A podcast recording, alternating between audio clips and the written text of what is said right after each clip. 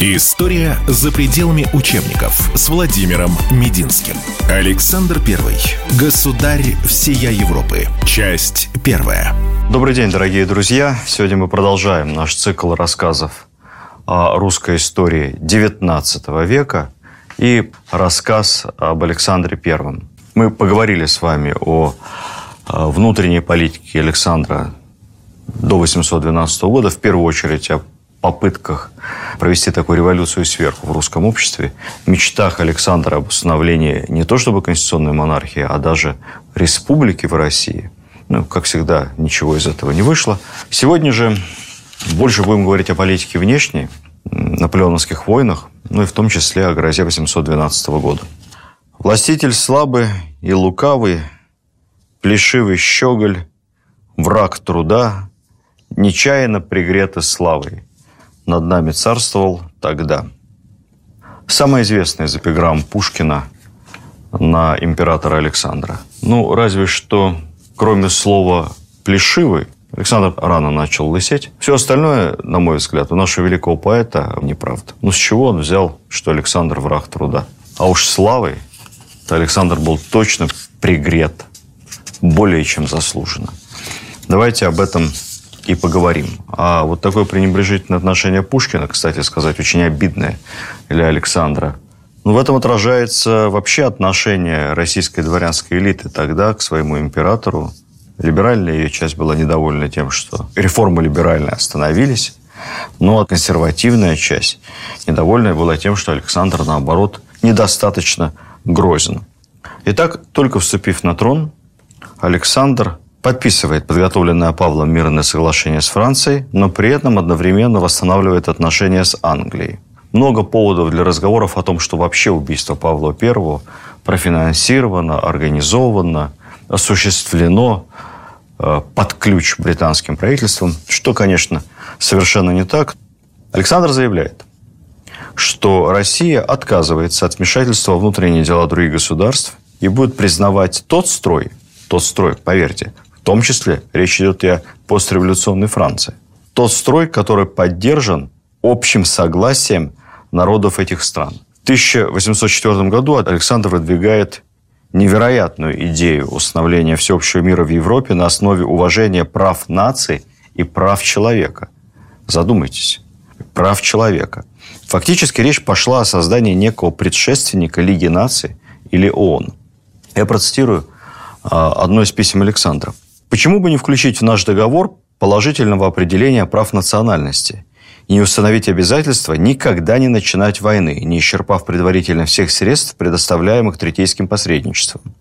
На таких именно условиях можно было бы создать союз, союз, постановления которого образовали бы, так сказать, новый кодекс международного права. Вы знаете, можно, конечно, вздохнуть, ах, какой он рыцарь-мечтатель, но это невероятно, это звучит фантастически. Александр был первым в мировой истории монархом, не философом, не поэтом, не вольтерианцем, а абсолютным монархом крупнейшей державы в мире, которая выдвинула идею правового регулирования международных отношений, то есть идею отношений между государствами строго в рамках международного права. Он обращался, правда, с этим предложением в пустоту. Вы знаете, так же, как отец его, не меньше романтик, только другой. Рыцарственно предлагал избегать войн между великими державами, решая все конфликты методом дуэли между монархами. Вот так же Александр, говорит, как кот Леопольд, обращался к мышам. Ребята, давайте жить дружно. Все это никем не было услышано.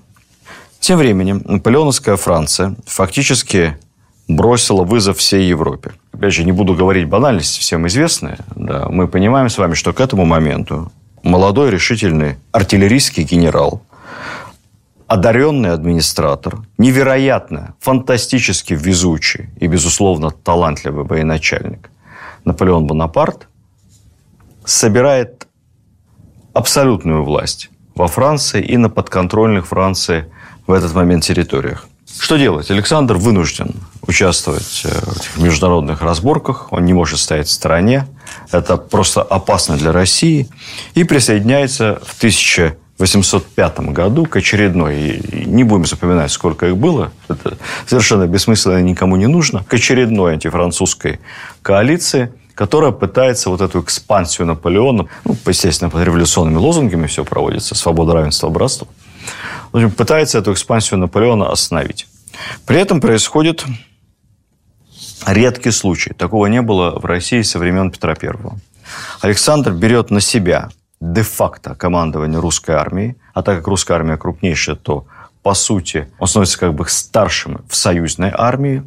Хотя формально главнокомандующим назначен Кутузов, но окончательное решение принимает император, потому что под его председательством проходят все военные советы. Если говорить об этом там, подробно, в деталях, нам не хватит ни 10, ни 20, ни 100 лекций. Кто интересуется темой, могу порекомендовать книгу одного из основателей Российского военно-исторического общества Владимира Евгеньевича Чурова. Он большой знаток той эпохи и написал книгу с колоссальным количеством иллюстраций фактологического материала.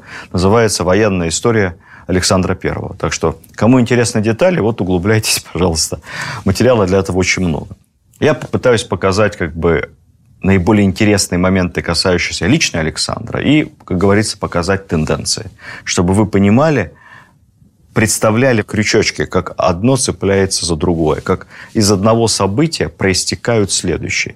Ведь наша задача не запоминать даты, нумерацию антинаполеоновских союзов и названия городов германских, где были сражения, и большое количество имен. Наша задача понять, какие люди делали эту историю. В первую очередь нас интересуют самые яркие из этих людей, а сегодня мы говорим об Александре, и понять, почему это происходило. Давайте вернемся к тому, что Александр возглавил союзную армию русскую, австрийскую де-факто, ну и где-то там приближалась прусская армия. Аустерлиц. Аустерлиц, 1705 год, катастрофическое поражение.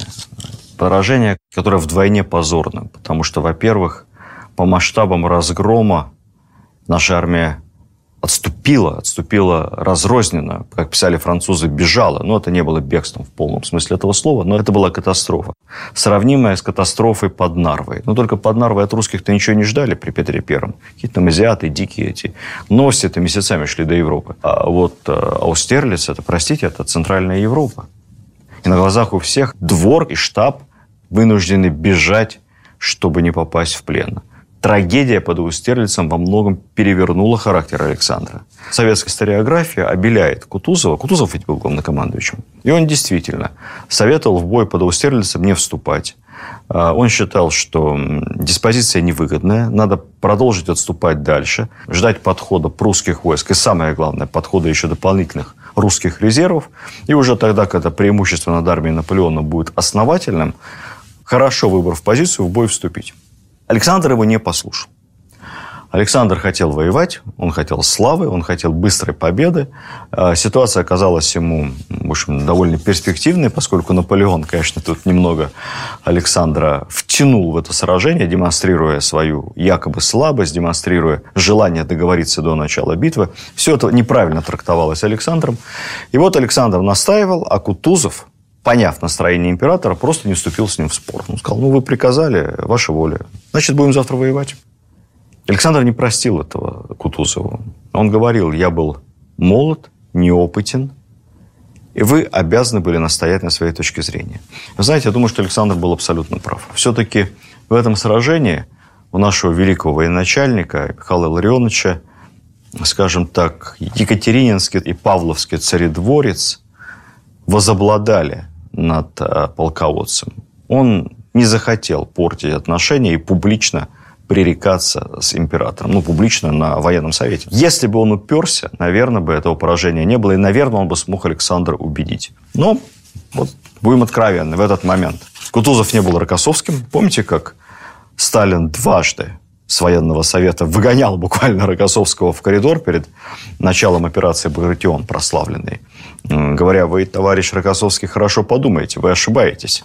Рокоссовский возвращался и повторно, прилюдно доказывал Сталину свою правоту и, соответственно, неправоту Сталина и всех остальных в тактике организации вот этих вот гигантской наступательной операции. Для этого надо было иметь характер Рокоссовского. Ну и, в общем, Александр тоже, скажем так, выдержкой Сталина в этом моменте не обладал, да и не мог еще обладать. Но австрийцы сдались сразу и заключили с Наполеоном сепаратный мир, признав его победу, много чего уступив. Александр впервые проявил упрямство. Человеческое жесткое упрямство. И в одиночку фактически продолжил боевые действия с французами. Длилось это еще пару лет и закончилось еще одним большим поражением под Фридландом, после чего в Тильзите в результате известной личной встречи на плоту посередине реки с одной стороны подплывает лодка с Александром, с другой с Наполеоном. Ну, Наполеон, естественно, мастер, так сказать, психологического доминирования. Было договорено на переговорах, что они одновременно ступят на этот плот с шатром, и где будут с глазу на глаз договариваться. Им было легко. Александр говорил по-французски. Кстати сказать, намного лучше Наполеона. У Наполеона был чудовищный южно-корсиканский акцент. У Александра был родной французский. Вот они вдвоем в этом шатре будут договариваться. Наполеон обхитрил, он первый запрыгнул на плот, подбежал к другому краю, и там чуть ли не подавал Александру руку, мол, залезайте, государь. Довольно дешевый пиар-трюк, надо сказать. История за пределами учебников с Владимиром Мединским. Александр Первый. Государь всея Европы. Часть первая. Так вот, там в Тильзите как мы помним с вами из курса истории, был заключен мир между Россией и Францией. Россия признавала, во-первых, все завоевания Франции в Европе.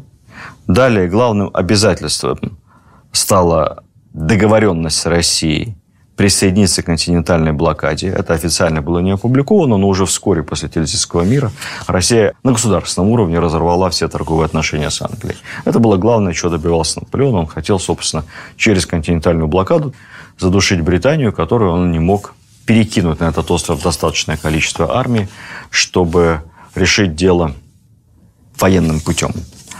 Это был плохой мир после плохой войны. Он был очень непопулярен в русском обществе. Вообще было непонятно. Воевали несколько лет, понесли большие потери. Было Устерлиц, был Фридланд, но были и достойные сражения. Пресси Шейлау, фактически кровопролитнейшая ничья с Наполеоном. Были небольшие победы. В конце концов, война все время шла на чужой территории. Россия напрямую не ощущала этой войны, но ощущала финансово. Это была колониальная война. Специальная операция Александра за рубежом по защите российских интересов. И общество, конечно, хотело э, выгодного мира. Что она получает после Тильзита? Э, Франция удовлетворена полностью. России в качестве отступного предлагается Белостокская область. Небольшая территория, которую Наполеон отдал России, причем территория это не своя, он отдал России территорию чужого государства. Ну, собственно, и все. Самая э, негативная часть, самая опасная часть в тильзитском мире касалась, естественно, поляков. Дело в том, что если мы помним с вами после раздела Польши, значит, когда Польша в очередной раз прекратила свое существование, она была разделена на три не совсем равных части. Та часть, которая была преимущественно населена православными малороссами, белорусами и русскими, историческая часть русских земель отошла к России. Остальная часть Польши, включая Варшаву, Краков, была поделена между Пруссией, будущей Германской империей, между Пруссией и Австрийской империей, тогда еще Священной Римской. Победив и Пруссию, и Австрию, и договорившись с Россией, Наполеон объединяет нероссийские польские земли и создает так называемое герцогство Варшавское. Это автономная территория, которая находится под протекторатом Саксонии, которую, в свою очередь, полностью контролирует Наполеон. Ну, то есть, де-факто, это, конечно, Франция, потому что на территории герцогства Варшавского находится колониальная французская армия. Французские чиновники решают там все вопросы – но у поляков появляется иллюзия самоуправления. А самое главное, появляется надежда, которую им дает Наполеон. Надежда, что рано или поздно это герцогство станет полностью независимым, полностью самостоятельным. Вот эту вот морковку перед носом храбрых поляков и держал Наполеон. Мол, давайте еще чуть-чуть, ведь есть еще русские и польские земли. Это как бы на будущее. И э, независимость Польши будет восстановлена. Конечно, Бонапарт не собирался этого делать вообще никогда. Но поляки хотели в это верить. И они верили. Более того, на территории Польши, помимо французского оккупационного корпуса, или экспедиционного, как вам нравится, формировалась и, собственно, польская армия фактически подчинялась. Опять же, Наполеону, но по формальному признаку это армия полусамостоятельного герцогства Варшавского. Во что превращалась таким образом Польша? Не люблю проводить избыточные аналогии с текущим политическим моментом.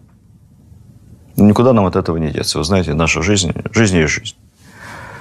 Наполеон на начало 1812 года контролирует, ну, я могу ошибиться, меня специалисты поправят, я так по памяти, он контролирует Францию, современную Бельгию, Голландию, э, современную Швейцарию, почти всю современную Италию, Испанию, хотя там идет э, гражданская война, но контролирует ее Наполеон. Почти всю современную Германию, отчасти Австрию, значительную часть современной Восточной Европы, ну там острова, это э, НАТО, за исключением той территории, которая под османами э, на Балканах. Это НАТО, это Евросоюз, как вам это нравится. А, ну еще, да, еще э, Данию, и существенную часть Скандинавии. А что из себя представляет в этом случае Польша? Польша представляет себе крайне антироссийскую территорию, полунезависимую, без реального суверенитета, но с очень хорошей армией. Надо отдать должное, поляки хорошие воины. Армию, которая видит своей целью возврат старых как бы польских земель. Но они их считают польскими, мы это понимаем, что это украинские или малоросские, белорусские – то есть современной Белоруссии и Центральной Украины. Польша становится форпостом, орудием, наконечником Наполеона против России. Она накачивается армией, настроениями. И она хочет реванша и возврата земель. Эти земли фактически Крым. Ну, вот такая, короче, геополитическая история накануне 1800 2012 года. Недавно был в историческом музее с удивлением узнал, что, оказывается, все ордена Наполеона, которым он сам себя награждал, э, или которыми иностранные государи его награждали, они находятся, знаете где? Не в Доме инвалидов во Франции. Они находятся здесь у нас в России в историческом музее, в основной экспозиции. Можно прийти посмотреть. Попали они нам сложным путем. Их немцы захватили под Ватерлоо, куда-то утащили к себе в Германию, и уж тут в рамках э, в 45-м реституции они достались по праву нам. Вот среди этих орденов Наполеона есть и орден Андрея Первозванного, которым там же в Тильзите наградил Наполеон Александр I. Ну, такой дипломатические любезности. Наполеон наградил Александра орденом почетного легиона. Там же орден Александра Невского. Это третий тогда был по старшинству орден в Российской империи. Александром Невским тоже мы Наполеона наградили. Причем, если после окончательной победы отдельным указом, рескриптом мы все-таки Андрея Первозванного супостата лишили – то Александр Невского так и остался с Наполеоном ну, по бумагам, вплоть до его кончины. Сейчас все эти ордена в историческом музее. Можете зайти посмотреть.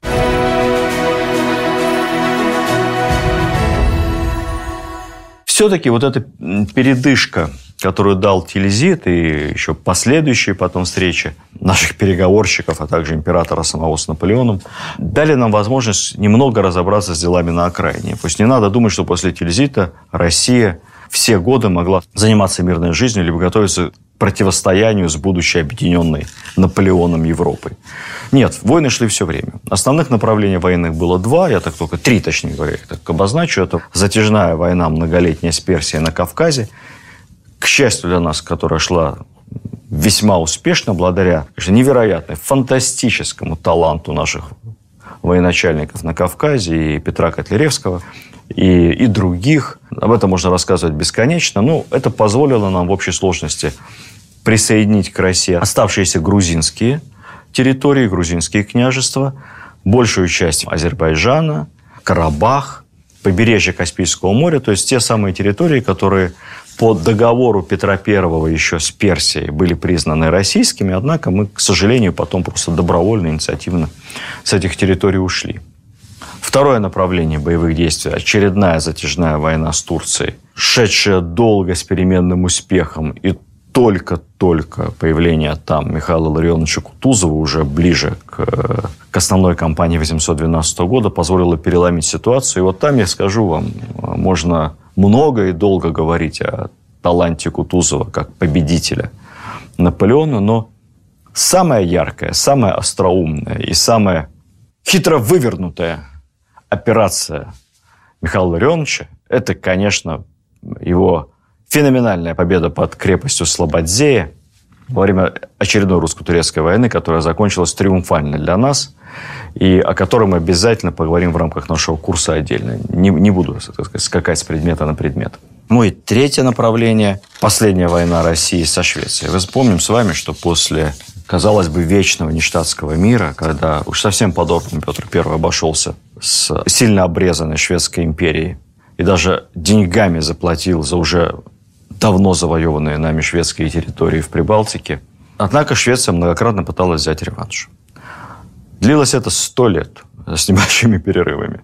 Каждый раз Швеция по тем либо иным предлогам предъявляла России претензии. Каждая очередная шведско-русская война заканчивалась миром в пользу России и потерей некоторой части шведской территории. Вот очередная такая война произошла как раз после Тильзита, но до 812 года, в 1808-1809 году. Ну, историки, которые не очень любят у нас избыточный патриотизм, все-таки считают, что в этой войне инициатором выступала Россия, а не Швеция. Э, другие историки с ними спорят. Погружаться в детали мы, опять же, не будем. Не в этом наша задача. Война была непростой, к слову сказать. Шведы проявили завидное упорство.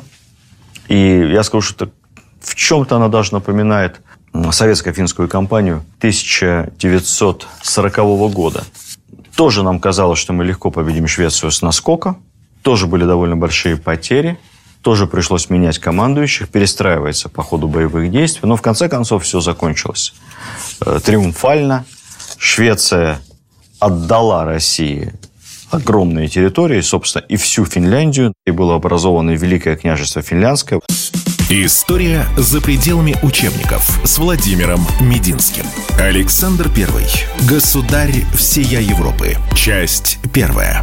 Финляндия получила совершенно уникальный статус в рамках Российской империи. Впервые приобрела такую полугосударственность. Раньше никогда у фидов никаких видов государства не было в принципе. Первые формы государственности в качестве автономного княжества в составе Российской империи они приобрели после русско-шведской войны. У финнов были собственный парламент, собственные органы самоуправления, уникальный набор привилегий, который сводился главным образом к двум постулатам. Не платить и не служить. То есть финны не платили никаких, как бы сейчас сказали, федеральных налогов. Все деньги, которые поступали, оставались и осваивались бюджетом княжества финляндского, собственной автономии. Там не действовал рекрутский набор и, соответственно, не было призыва в армию ни в какой форме, поэтому финны могли служить в русской армии только добровольно.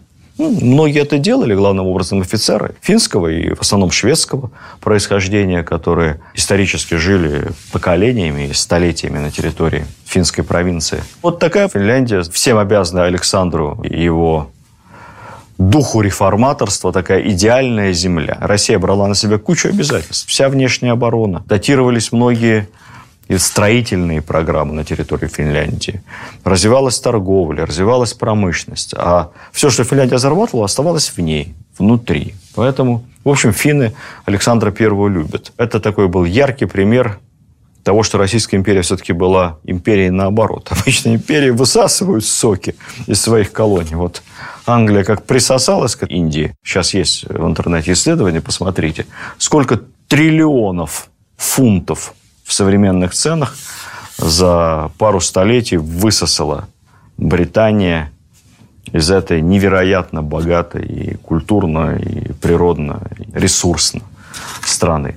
А вот у нас все наоборот. Вот мы Финляндию присоединили и тут же начинали датировать. Ну, как, собственно, и подавляющую часть иных псевдоколониальных провинций Российской империи.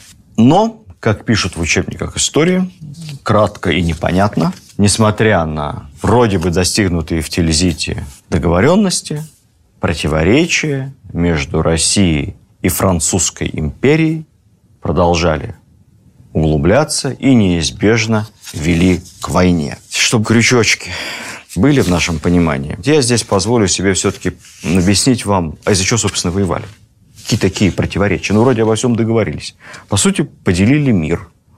За Россией осталась Финляндия, зона влияния на Балканах была признана за нами, кроме, правда, без права взятия Константинополя, но тоже можно было об этом поговорить. Молдавия, Бессарабию мы забрали, Абхазию. Ну, Кавказе вообще делали, что хотели. Там нам только одни англичане пытались противодействовать. Как ни странно, союзнички тоже. Европа э, была под Бонапартом. Бонапарт выстраивал далеко идущие планы движения в Азию. Ну и вообще у него там основная это, головная боль – это Британия. Что не поделили? А противоречия этих, которые расширялись, было, собственно, 3-4. Самое главное объективное противоречие – деньги. Большая часть войн происходит, вообще ссор любых, происходит из-за любви и из-за денег. Англия была самым большим покупателем российских товаров.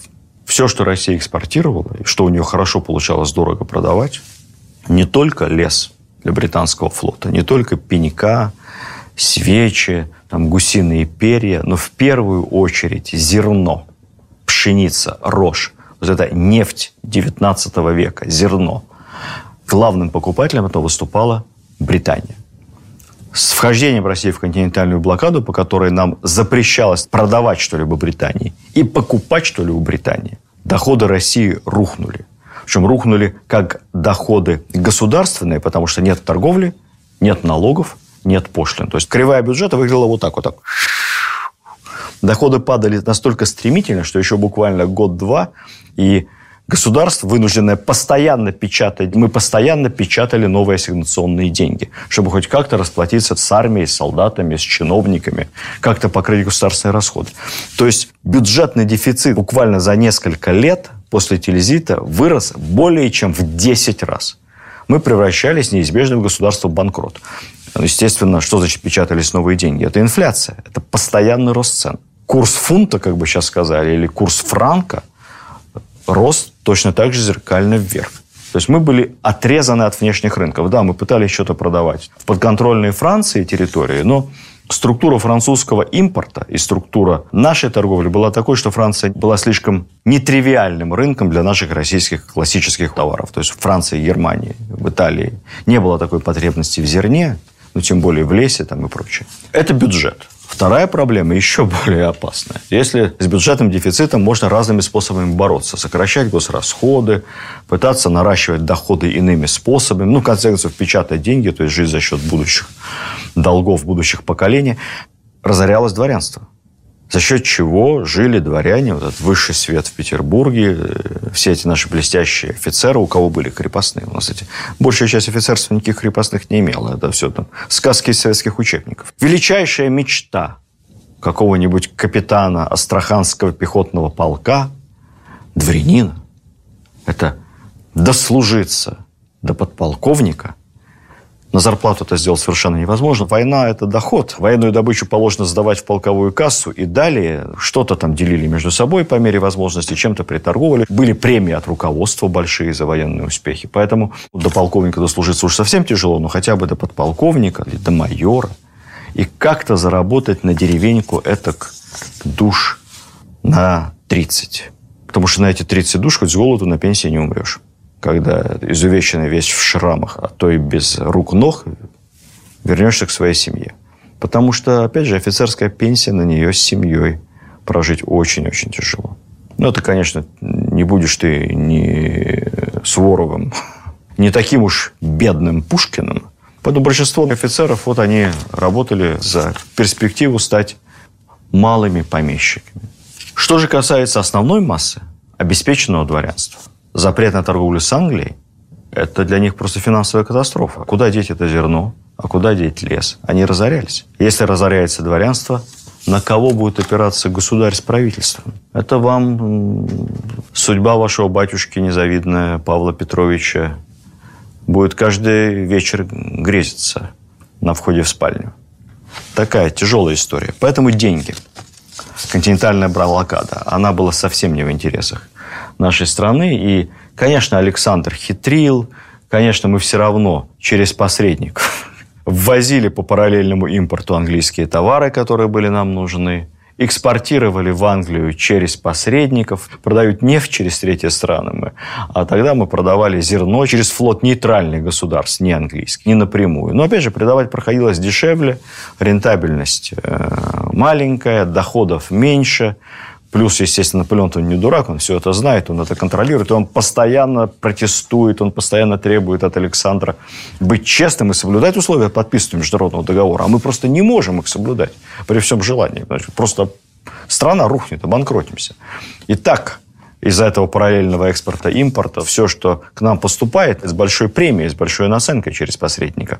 А все, что мы продаем, опять не провожу прямых аналогий, тоже тяжело, мы продаем с огромным дисконтом. Поэтому в основе э, будущей войны лежала экономика. Но не только экономика. Вторая тема – это герцогство Варшавского. Это то, с чего я начал. Создание Наполеоном вот этого вот наполеоновско-натовского форпоста против России – это откровенный вызов нашей стране. Они в открытую претендуют на возврат тех земель, которые достались России в результате польских разделов. Земель центральной Малороссии и центральной и западной Белоруссии современной, ну и, естественно, части Литвы. Разведка доложила Александру, что на столе у Наполеона есть доклад одного из его министров, согласно которому предлагается санкционировать польской армии и польскому правительству самостоятельную войну с Россией за вот эти западные земли, а потом Франция как бы присоединится, поддерживая своего вассала, как бы его защищая. То есть Россия сцепится с Польшей, ну и тут же Франция силами всей Объединенной Европы Польша поможет. Вот такой доклад есть, он напрямую говорит об агрессивных планах Наполеона и использовании Польши в качестве наконечника копья.